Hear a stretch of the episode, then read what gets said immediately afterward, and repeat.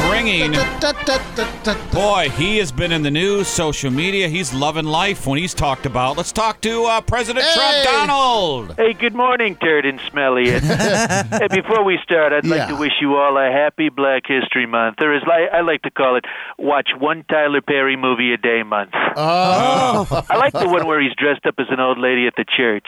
yeah. And then there's the other one where he's dressed up as an old lady at the funeral. oh, yeah. and Yep. of course, who could forget the other one where he's dressed up as an old lady in a prison? Such dynamic range on that guy.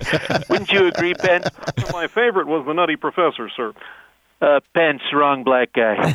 Oh, my apologies. I was referring to Big Mama's house. wrong again, Pence. Sounds like somebody needs to brush up on their black history. Right away, my liege. Oh. So, Mr. President, you've been acquitted of impeachment by the Senate. How do you feel today? Fantastic. Yeah? Free at last, free at last. Thank Mitch McConnell. I'm free at last. I'm so happy I could conduct the Star Spangled Banner right now. I mean, seriously.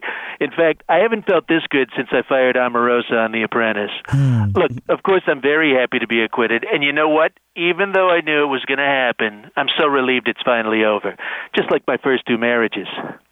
And first, you know, when it, it's like when you win the Super Bowl. I'm celebrating by going to the happiest place on earth, a beauty pageant dressing room. I've earned it. I really have. Okay. Hey, Mitt Romney uh, was the only Republican vote to convict on the first article, abuse of power, and the only senator to vote to convict a president of his own party. Hey, it's not the first time Mitt lost after the votes were counted, okay? I mean, Romney is a spineless loser. Frankly, we need more of Mitt Romney like we need more Ted Bundy documentaries. He needs to go away.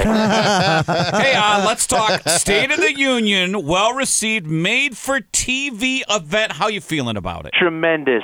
Of course, I was really in the zone. I mean, I can tell how often I was able to make the Dems groan in disgust. That's how I know I was so good. It's always the barometer for success. with them, believe me. Making him grow.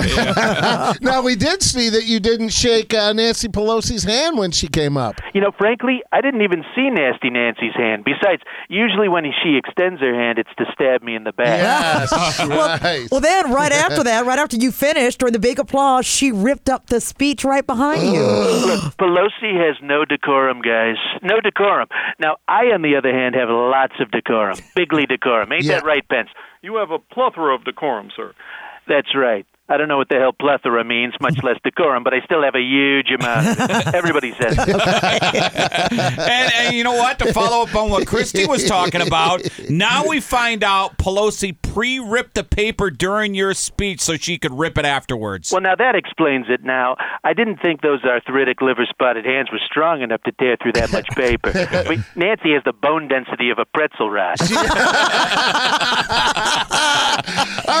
All right, let's let's move on Move to on. Iowa. That was a huge mess for the uh, Democrats. They had tech problems with the tabulations, that new app they were using. Oh yeah, what a disaster! It I mean, was. the Democrats haven't put together anything this flawed since Crooked Hillary's 2016 campaign. you know, there's apps for turning on your porch light and adjusting your thermostat away from home, but tallying votes—that's way too difficult. Way to go, Democrats! And they want to run healthcare, bitch, please.